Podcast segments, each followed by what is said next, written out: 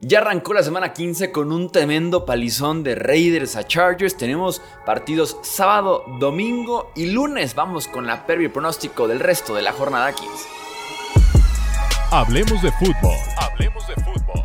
Noticias, análisis, opinión y debate de la NFL con el estilo de Hablemos de fútbol.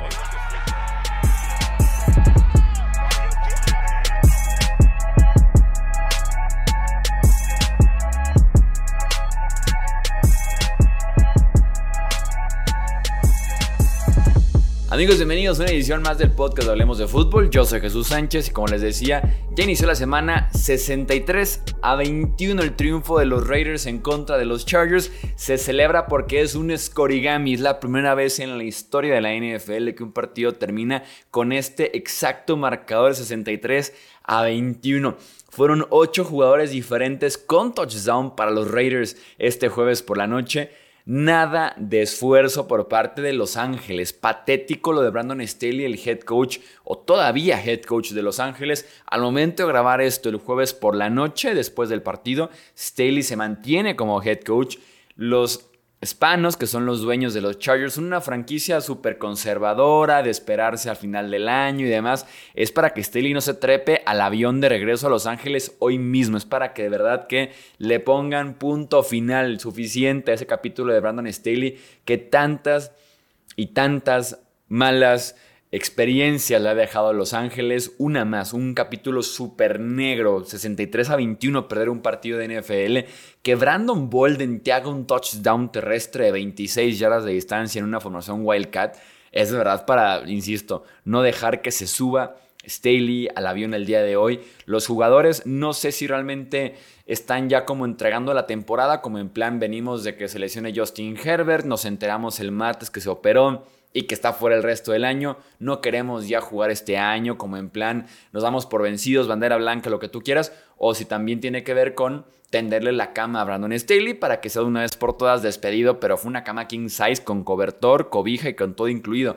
Eh, tristísimo. Bien por los Raiders que se mantienen por ahí en la pelea y que, vaya, después de hacer cero puntos en contra de Vikings en cuatro cuartos, tan solo en dos cuartos llevaban 42 en contra de los Chargers, hicieron 63 en total. Vamos con el resto de la jornada. Como les decía, tenemos tres partidos el sábado. Básicamente horarios como si fuera el domingo. Aquí en México por lo menos, uno a las 12, otro a las 3 y media y el tercero a las 7:15 y tenemos otra vez cartera completa el domingo. Vamos con los partidos del sábado que tienen buena pinta, los tres diría yo. Vikings en contra de los Bengals, Jamar Chase juega este partido, estaba en duda.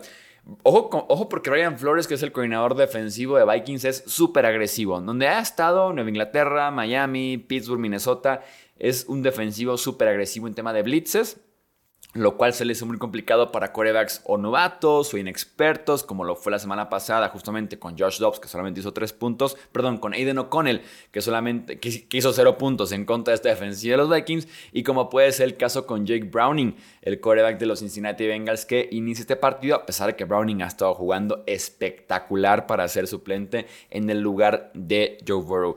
Cincinnati aprovecha mucho justamente los blitzes con pases pantalla, por ejemplo, a un Joe Mixon, a un Chase Brown, los corredores de Cincinnati, o en su defecto a un Jamar Chase, por ejemplo, que también te puede hacer un pase pantalla, convertido en un touchdown de 60 yardas. Entonces, ojo porque pudieran justamente estar buscando sus pases pantalla para contrarrestar el blitz de eh, Minnesota. Vamos con los Bengals. Tenemos también el Steelers en contra de Colts, duelo de suplentes también por acá. Ah, y si me pasó a decir Minnesota, no va a iniciar Josh Dobbs, fue enviado a la banca como coreback 3 de este equipo, es Nick Mullens quien va a ser el coreback de los Vikings. No esperen prácticamente nada de Nick Mullens. Ahora sí, Steelers en contra de los Colts, otra vez Mitch Trubisky va de inicio porque Kenny Pickett todavía no está de regreso.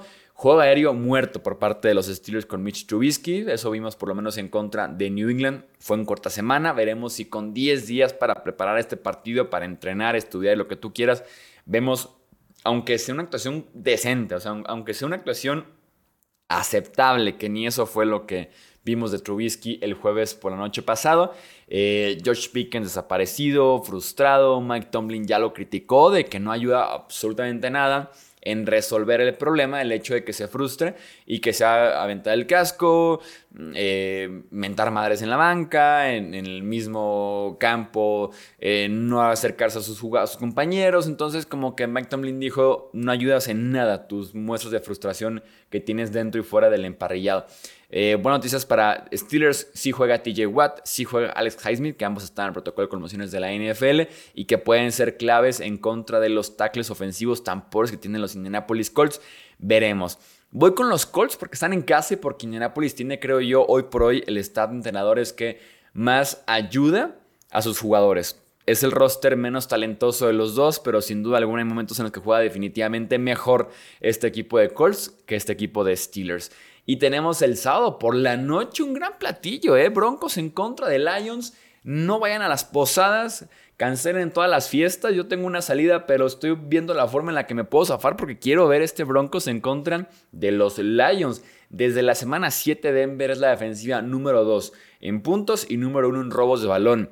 Lindo reto para la ofensiva de Lions que ha tenido sus altibajos, pero que creo yo se ha reencontrado ligeramente en las últimas semanas. Eso sí, Goff está jugando con un margen de error mínimo. ¿Por qué? Porque ha tenido muchos errores. Tuvo semanas en las que tuvo primero tres fumbles, después tres intercepciones, o creo que fue viceversa. Pero, eh, pero creo, que fue al revés, más bien no viceversa, creo que fue al revés.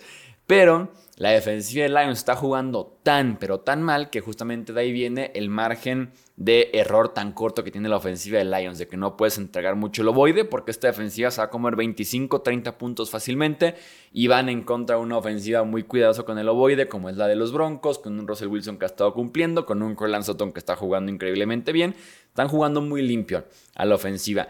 Voy con Lions en el pick, pero la línea creo que es de 5.5. Eh, a favor de Lions me gusta la línea para los Broncos, me gusta ese más 5.5.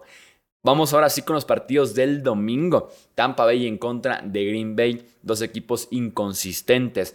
Ojo porque Rashad White, el running back de Tampa, está enrachadísimo e históricamente esta defensiva de Green Bay nunca, nunca, nunca detiene el juego terrestre. Jordan Love se beneficia de tener tiempo. Creo que la línea defensiva de Tampa Bay justamente le puede dar ese tiempo porque no es tan buena este año llegándole al coreback.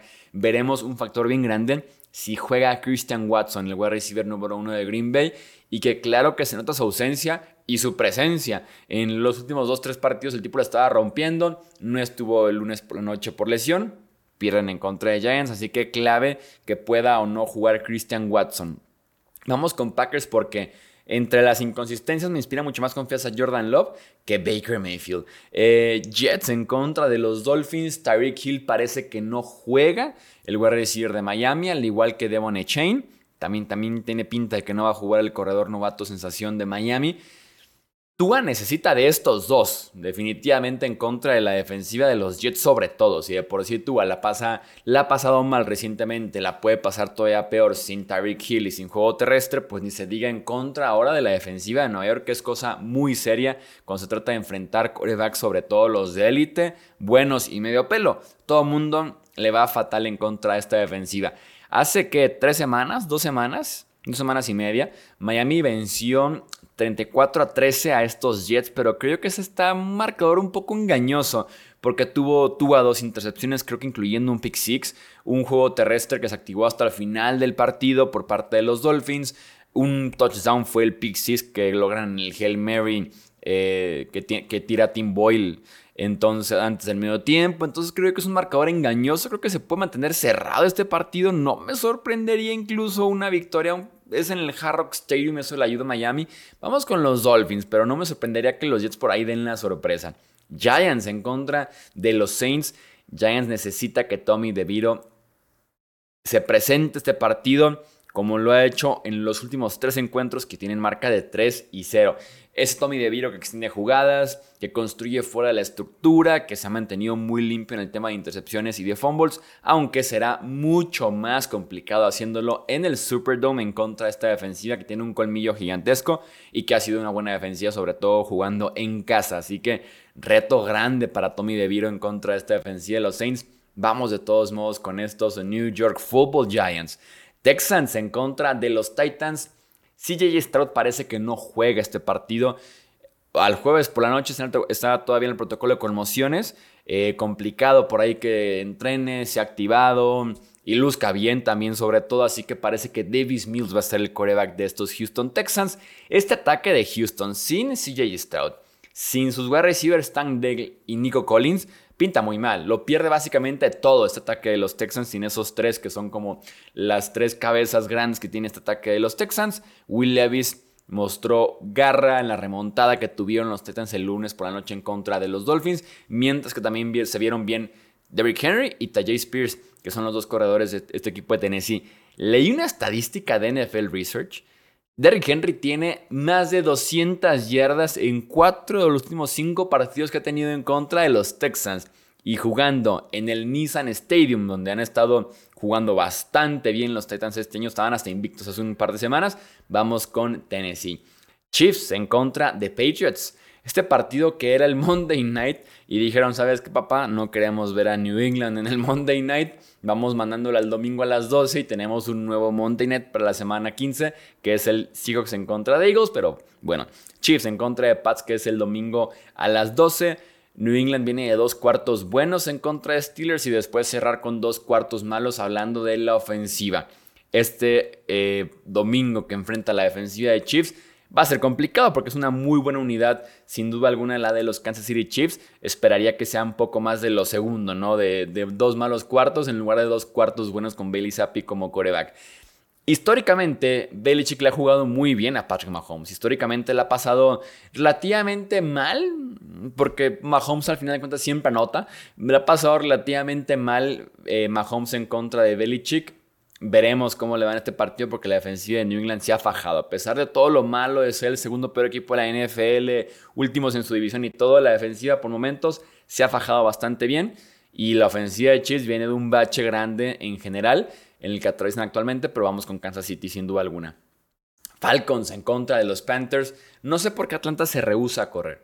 Teniendo a Villan Robinson un pick top 10 del draft y tu quarterback siendo Desmond Reader, que es un tipo que constantemente hacemos corajes aquí cada, cada, cada domingo de intercepciones, de fumbles, errores y demás, se rehusan a correr el ovoide con Villan Robinson.